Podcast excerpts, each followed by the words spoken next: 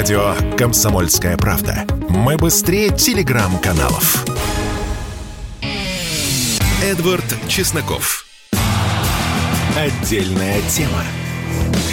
Здравствуйте, друзья! Я предполагаю, что некоторые из вас ждут розжига, всевозможных экстремистских призывов, особенно по отношению к определенным этническим или социальным группам, но ничего этого не будет.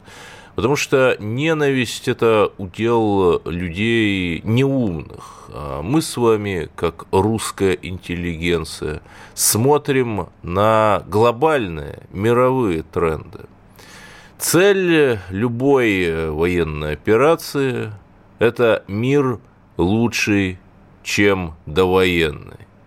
И предпосылки ее лежат в области экономики.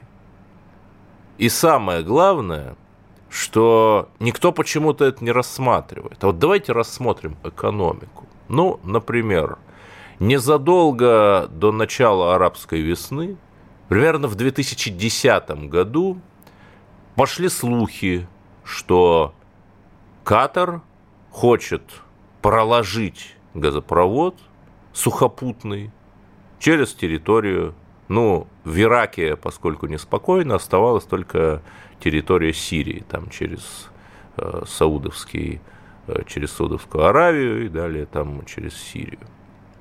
Понятно, что это бы поставила его в монопольное положение по отношению к Европе.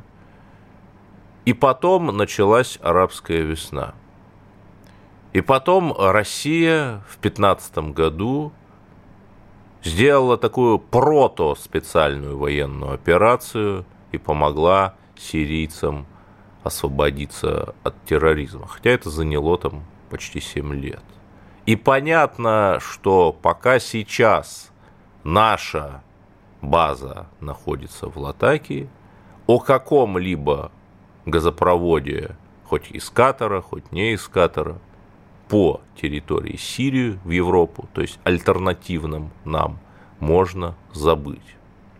Далее, что интересно, я рассказывал вам в прошлый раз про Мали, про то, как Африка просыпается и сбрасывая такого неоколониализма, французская бывшая Африка в основном, что интересно, вынашивается план построить э, нефти и газопровод из Нигерии. Нигерия сейчас это одна из крупнейших производительниц углеводородов, соответственно, на север, в Европу, чтобы вот напрямую Э, снабжать э, Европу этим газом, там далее через Ливию, через Средиземное море.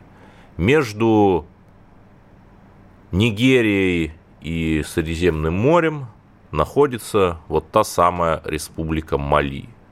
И очевидно, что происходит ровно такая же история геополитическая, как с Сирией. Когда, ну, учитывая, что Мали сейчас Э, находится в тесном э, военном союзе с Россией, это мы будем диктовать Европе, как она, от кого, по каким газопроводам будет получать газ. Это те а, углеводороды, это те каналы поступления э, нефти и газа, э, те каналы доходов нашего бюджета, э, которые, в общем, невозможно э, никак э, заменить пока что. И вот, понятно, без этого не было бы ни нашего уровня жизни, ни наших сверхдоходов, ни возможности модернизировать армию, ни возможности открывать по 20 станций метро в год в Москве. Вот так вот. Ну, кстати, вот мне э, подсказывают, что не только Мали находится между Нигерией и Средиземным морем, там, но и другие страны, Чад, Нигер. Ну, а мне, в свою очередь, что-то подсказывает, что нельзя исключать, э, что и эти страны в ближайшее время укрепят сотрудничество с Россией. Кстати, еще там год назад никто вообще не мог представить, что вот такие вот хорошие отношения у России будут с Республикой Мали, а сейчас там даже митинги проходят пророссийские. Но продолжим, продолжим. А, некоторое время назад а, мы сильно переживали, почему же рубль так укрепляется. Понятно, что а, для российской экспортоориентированной экономики это не очень выгодно. Но тут вопрос тонкий. Например, почему Китай не деамериканизировал Тайвань, например, да, Почему вот он так э, достаточно робко выступает за мир во всем мире? Потому что э, объем взаимной торговли Китая и США это почти триллион э, долларов в год. И при этом эта торговля выгодна Китаю, там дыра в балансе составляет 300 миллиардов долларов. Китай продает в США на 300 миллиардов долларов больше товаров в год – нежели сам оттуда покупает. И понятно, что находясь вот на, когда ты находишься вот на этой экспортной игле, то э, волей-неволей ты не можешь ничего поделать, потому что э, любой конфликт, с, международный конфликт с покупателями твоих товаров тебя э, приведет к тяжелой экономической катастрофе, таможенной войны.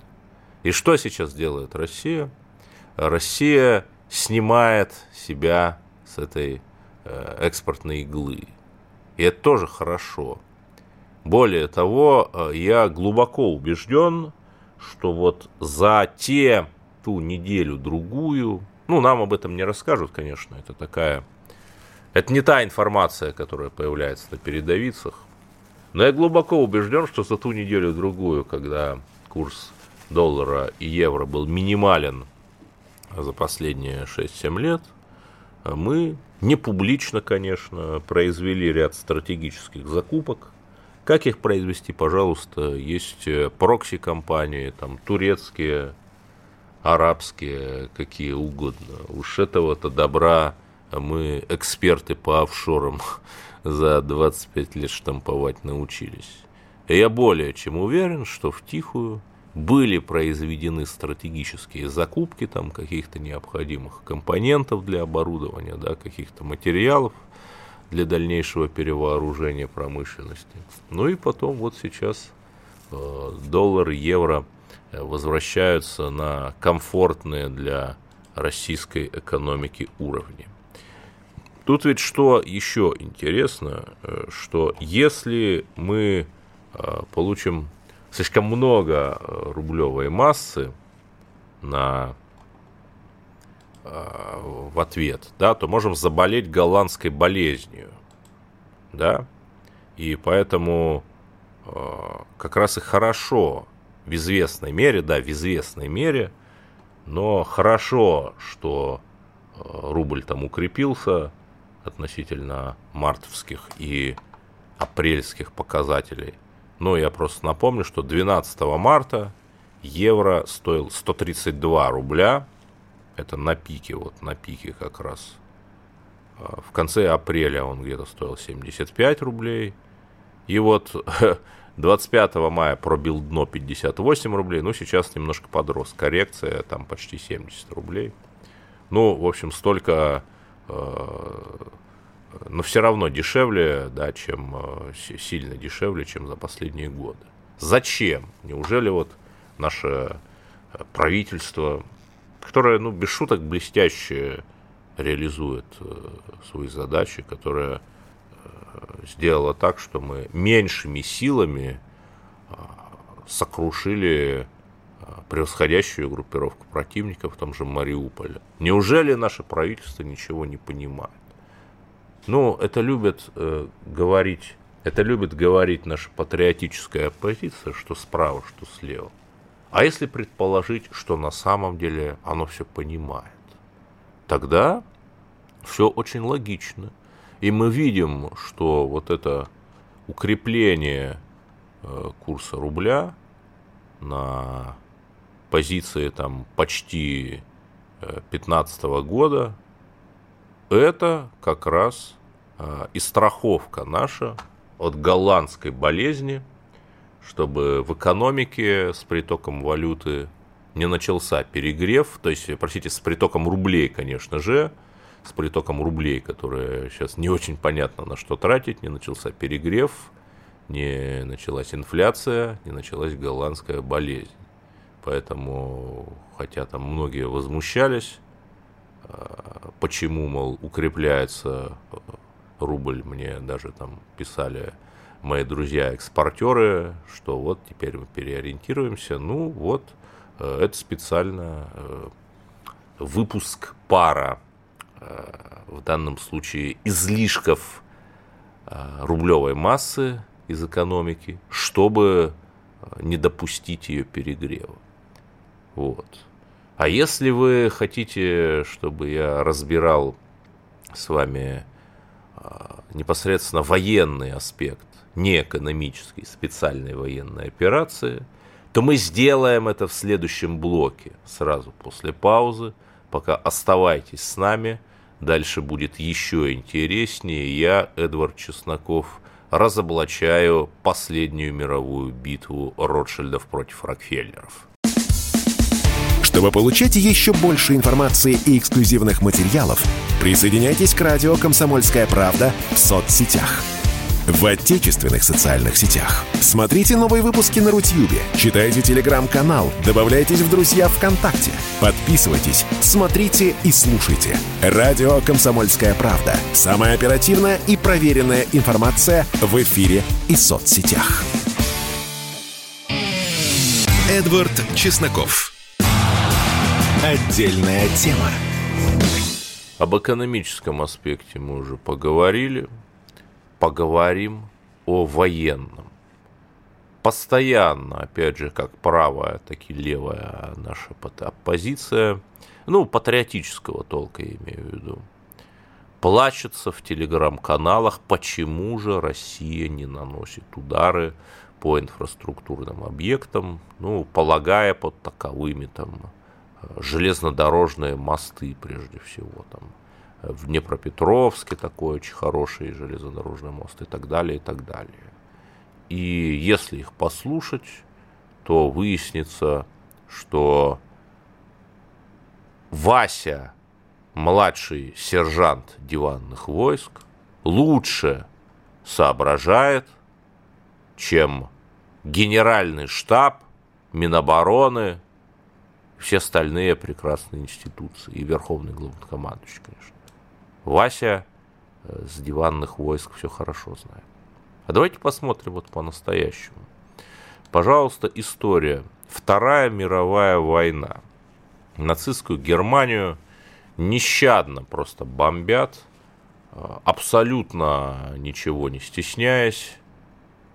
И э, в январе 1945 года, когда Германия ведется не очень удачное наступление в Орденнах. Э, СССР начинает свое наступление э, в Восточной Польше. И что происходит? Э, Вермахт сажает вот эти вот дивизии, сражавшиеся там в Орденнах, самые боеспособные, и там за пару дней через всю Германию перебрасывает их туда. И все, ну, к нам, в Польшу. И все, конечно, в легком шоке, как же так? То есть даже несмотря на то, что абсолютно не стеснялись и бомбили, э, несмотря на это, поезда ходят, мосты работают.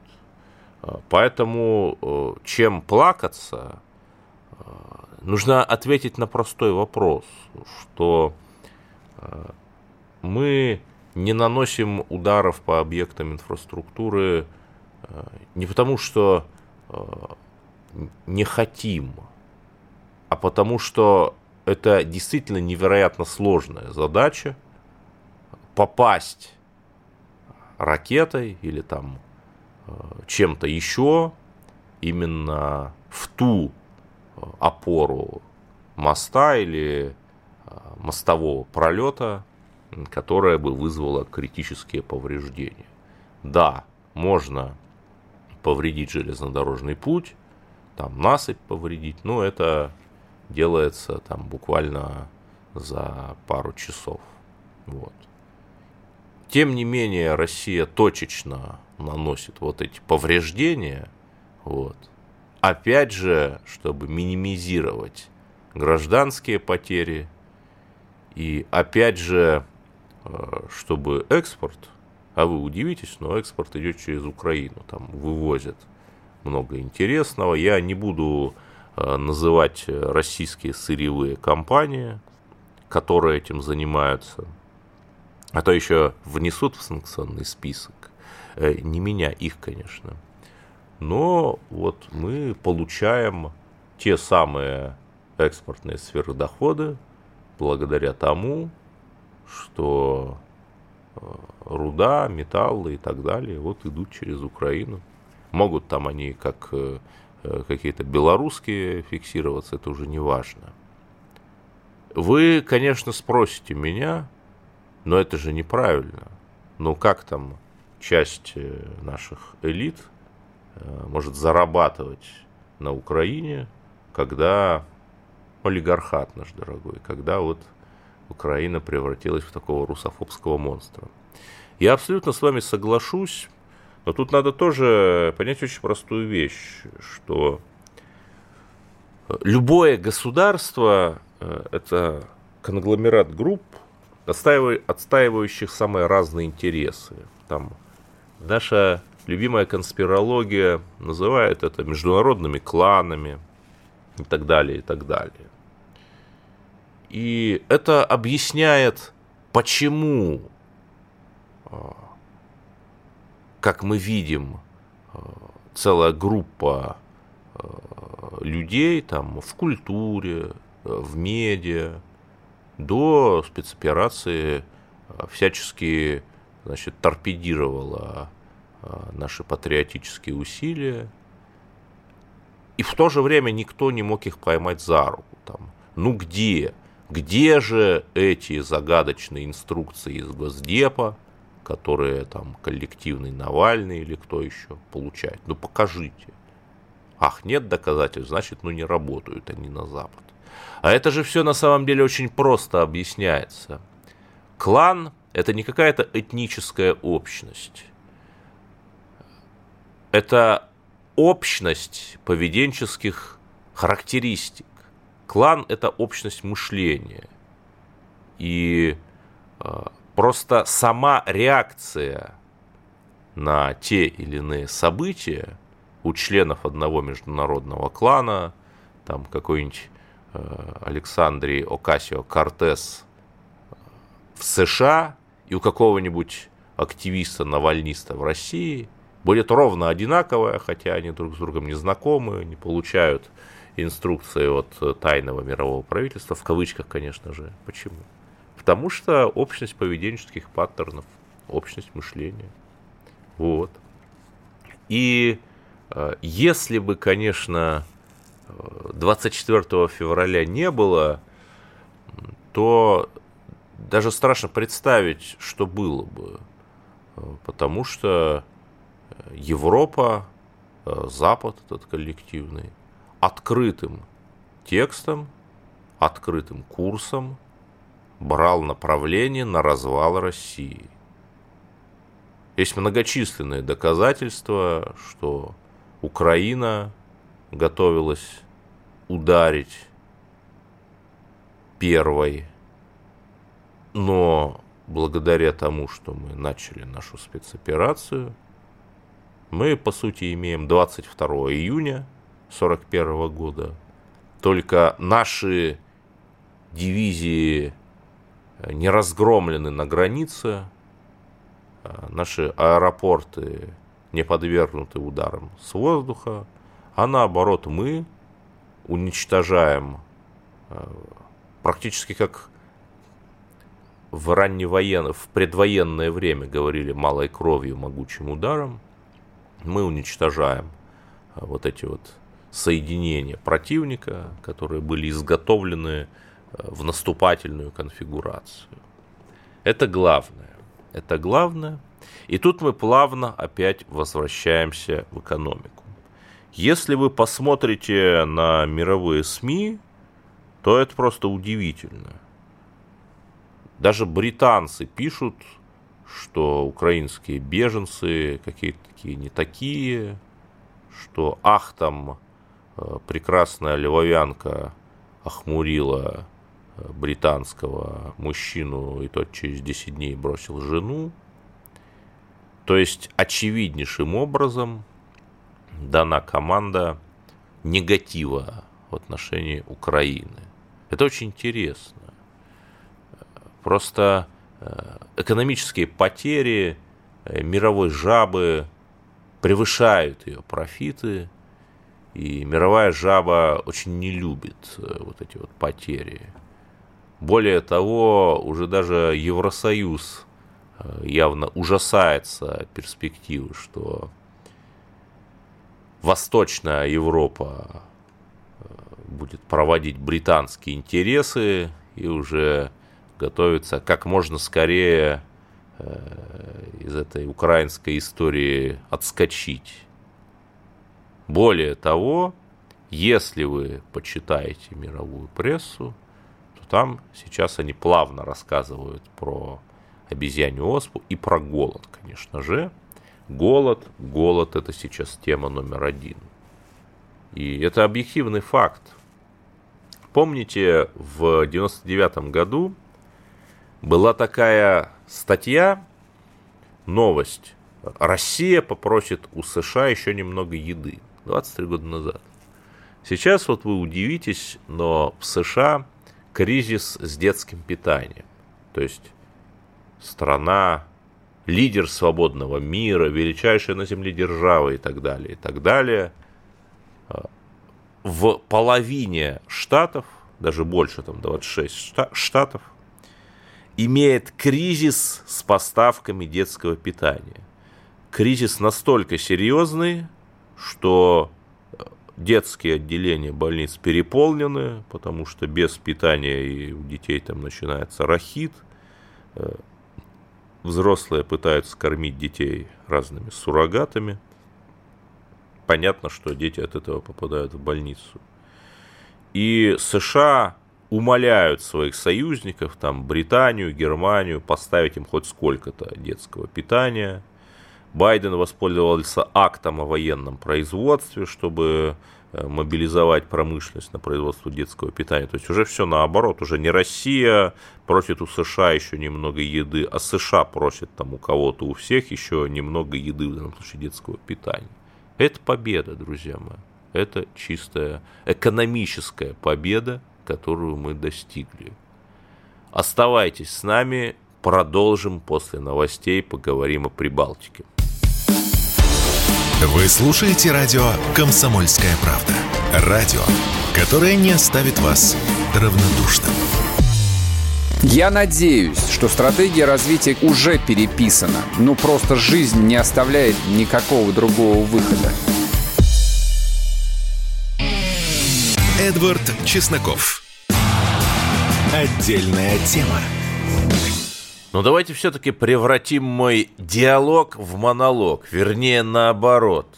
Совершенно непонятные вещи, вернее как раз очень понятные происходят в Латвии там уже абсолютно не скрываются, уже перешли к неизбирательному террору против русских. Ну вот давайте об этом э, поговорим с человеком, э, настоящим героем, я не преувеличиваю, э, Владимир Линдерман, активист из Латвии, организатор референдума по присвоению русскому языку государственного статуса. Ну, если кто не помнит, тот референдум был торпедирован, латвийские власти сделали все, чтобы его подорвать.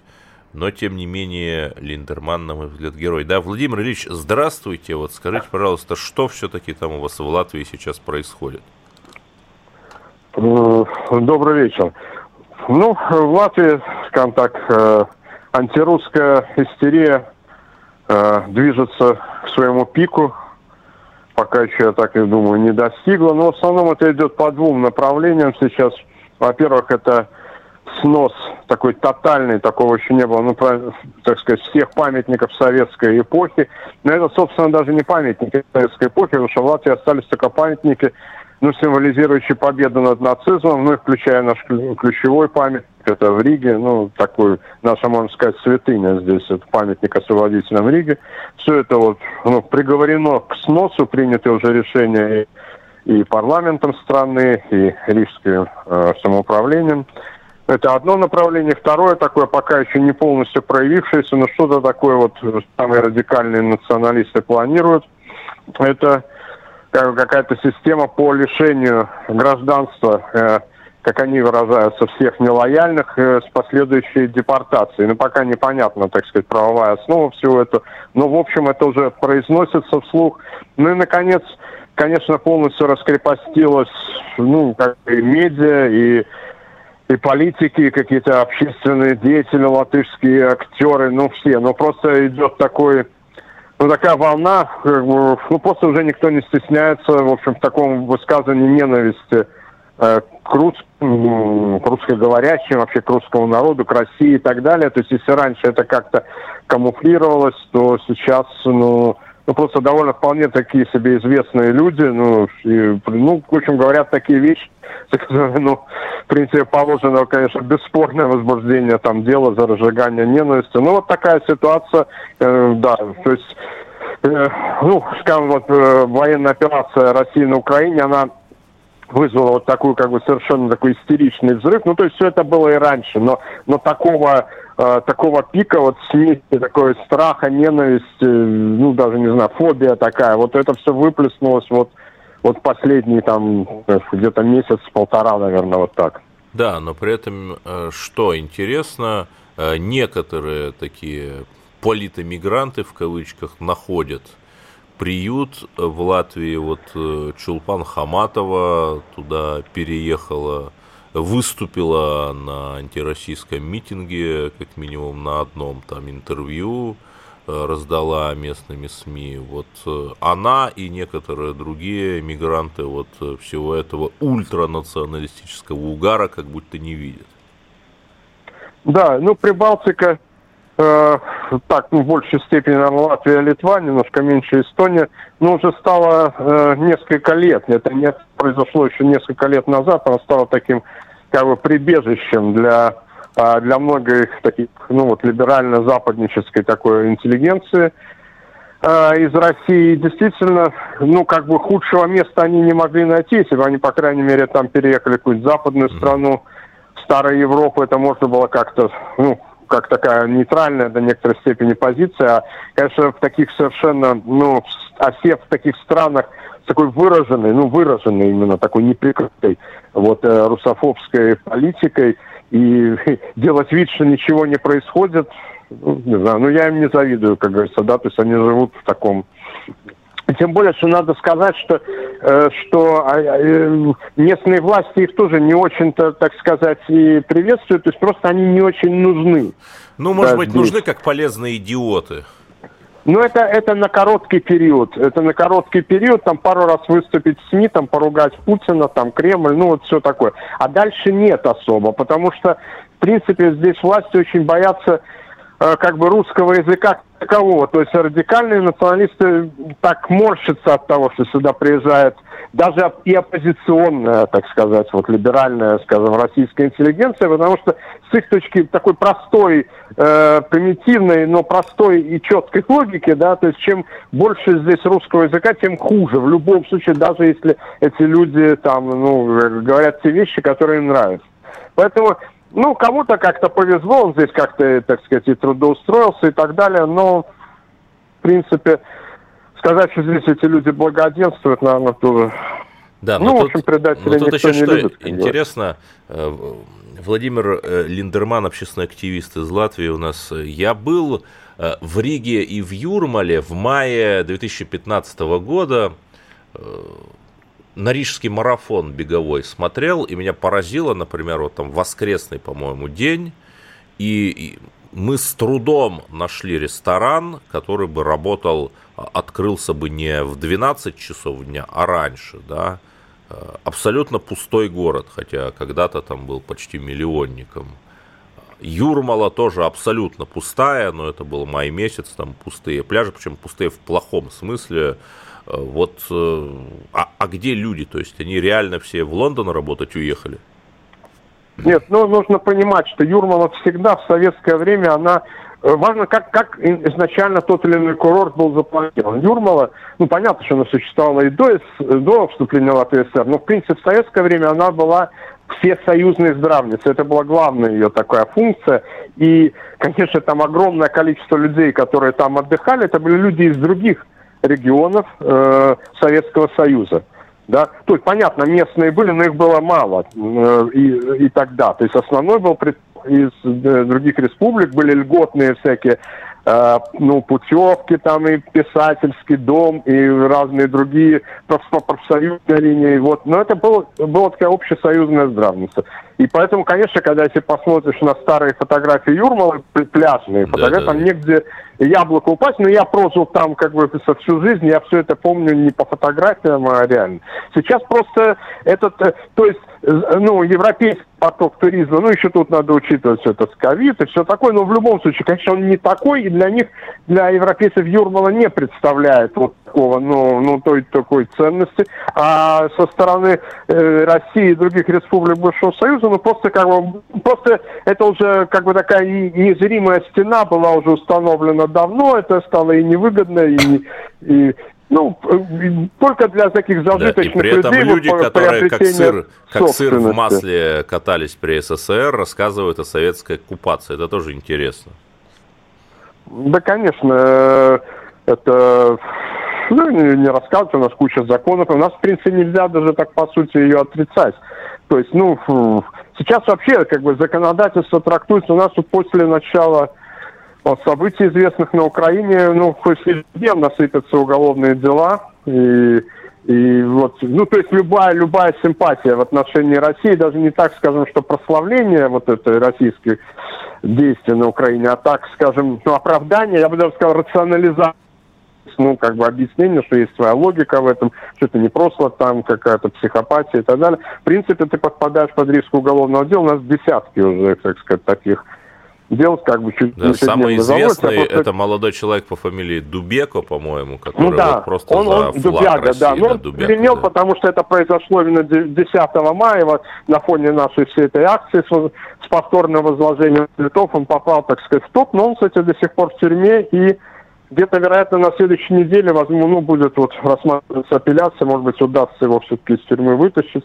Но и кроме него еще несколько человек, там в том числе довольно известный блогер такой Кирилл Федоров, вот, э, вот находится сейчас в тюрьме. Но это, это только те, известны стали те, кто попали в тюрьму, да, кому выбрана такая мера пресечения до суда. А вообще таких дел, э, по-моему, уже дело к трем десяткам идет. Вот именно по такой статье, э, то есть оправдание, ну, фактически оправдание действий России на Украине, она формулируется как оправдание военных преступлений. Вот. А не говоря уже о таких, э, ну, множестве других дел, вот именно тоже так или иначе связаны с украинскими делами. То есть сейчас, здесь, то есть если раньше, когда мы говорили Латвия полицейское государство, это было до некоторой степени метафора, ну, то есть приблизительное такое определение, то сейчас оно совершенно четко. Да, и Европа при этом молчит, Брюссель молчит.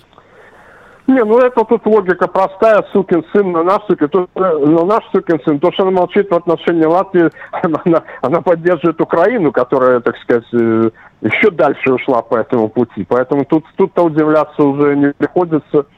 И сейчас, как бы, если раньше у нас действительно была, скажем так, возможность апелляции каким-то Э, ну вот в случаях нарушения, таких самых грубых уже нарушениях прав, там, скажем, русских там или, ну, по каким-то иным принципам, политическим моментам, была все-таки такая, ну, возможность, э, ну, как бы был, был смысл, вот так скажем, был смысл обратиться в какие-то европейские инстанции, иногда это помогало. То сейчас просто в этом, ну, как бы, ну, в этом нет смысла, попросту говоря. Да, спасибо. Сейчас такая военная да. истерия необычайная. Владимир э, Линдерман, общественный активист, организатор референдума за присвоение русскому языку статуса государственного в Латвии, у нас был на линии, рассказал о том, что там творится, и оставайтесь с нами. В следующем блоке я продолжу свою авторскую программу на радио «Комсомольская правда». Слушайте. Чтобы получать еще больше информации и эксклюзивных материалов, присоединяйтесь к радио «Комсомольская правда» в соцсетях – в отечественных социальных сетях. Смотрите новые выпуски на Рутьюбе, читайте телеграм-канал, добавляйтесь в друзья ВКонтакте, подписывайтесь, смотрите и слушайте. Радио «Комсомольская правда». Самая оперативная и проверенная информация в эфире и соцсетях. Эдвард Чесноков. Отдельная тема. Продолжаем. Вот уже сказали, кажется, о том, что Украинская православная церковь приняла решение окончательно сепарироваться от Москвы. Казалось бы, э, тело Христова единое и нераздельное, куда уж еще сепарироваться. И что интересно, вот почему это происходит? Да потому, что у мировой жабы есть домоклов меч, э, который висит э, над теми иерархами и владыками церкви, э, которые дерзают принимать решения против этой мировой жабы. Вот конкретный пример Сербия. Сербия. Ведь с 90-х годов мы видели, что Сербия это такой полигон, на котором в буквальном смысле отрабатывались техники по уничтожению России, большой Сербии, распад на микрогосударства, которые начали резать друг друга. Это, в общем, то, что Западом было и нам уготовано. Так вот, сербская православная церковь, а там э, надо тоже понимать, например, что в 20 году, когда э, Мила Джуканович, последний диктатор Европы, без шуток, который с 91 года в разных должностях возглавлял Сербию, когда его блок проиграл на выборах, то это произошло в том числе потому, что владыка Амфилохий, можно сказать, самый авторитетный священник в Черногории, вот, не сказал, конечно, прямо, но сказал, что вот вы знаете, что надо делать, и за кого голосовать вы тоже знаете. Вот так вот. И как интересно получается, э, владыка Милутин, Амфилохий, уже упомянутый Э, патриарх Ириней, это все иерархи сербской православной церкви. Э, владыка Афанасий Евтич, ну, он на пенсии, да, но он тоже жег там, говорил, что мог сказать, что Вучич хуже Тито и так далее. Э, владыка Артемий, он вообще был выгнан из церкви, типа нашего вот этого вот иеромонаха уральского, но, тем не менее, тоже такой был консервативный активист. Пять иерархов, очень авторитетных, очень уважаемых, умерли от коронавируса. Удивительно, да? При этом применительно к Амфилохию известие о его смерти в СМИ появилось на несколько часов раньше – чем врачами была диагностирована смерть. То есть они уже совсем не стесняются. А тут надо понимать, что все СМИ, кроме там, ну, совсем там небольших и маргинальных, э, в Сербии так или иначе контролируются западными, прозападными соросовскими структурами. Да. И Более того, вот был такой журналист Вук Цвич, он прямо, сербский журналист известный, он прямо сказал, что несколько владык было убито. То есть о том, что это не просто коронавирус, а, говорят уже в самой Сербии открытым текстом. Более того, э, в сербских СМИ можно найти э, статьи, где прямо написано, что вот э, такой-то там иерарх умер, это указание для следующего иерарха. Вот так вот. При этом понятно, что вот эти все умершие иерархи, они выступали за Косово, в смысле Косово это Сербия, за Россию, за традиционные ценности и так далее, и так далее. Почему-то их оппоненты, там в церкви тоже разное есть движение, как вы понимаете, с какими-то загадочными смертями не сталкиваются. Это очень странно. Ну да, тут можно сказать, что это все очень пожилые люди, что это люди в группе риска в силу своего возраста, но все же. То есть оч- очевидно, что я сейчас не буду даже спекулировать там э, искусственный вирус или естественный, это совершенно там другая тема. Но очевидно, что в случае с сербской православной церковью коронавирус уж как-то очень избирательно поражал только консервативное священноначалие. Очень странно, ну, надеюсь, история расставит все по своим местам. А в заключение я вам скажу очень простую вещь, что все будет хорошо, дорогие друзья – мы с нашим президентом, с нашим верховным главнокомандующим, и мы знаем и помним, что паника на войне – это хуже предательства. Помните об этом, и мы победим. Эдвард Чесноков. Отдельная тема.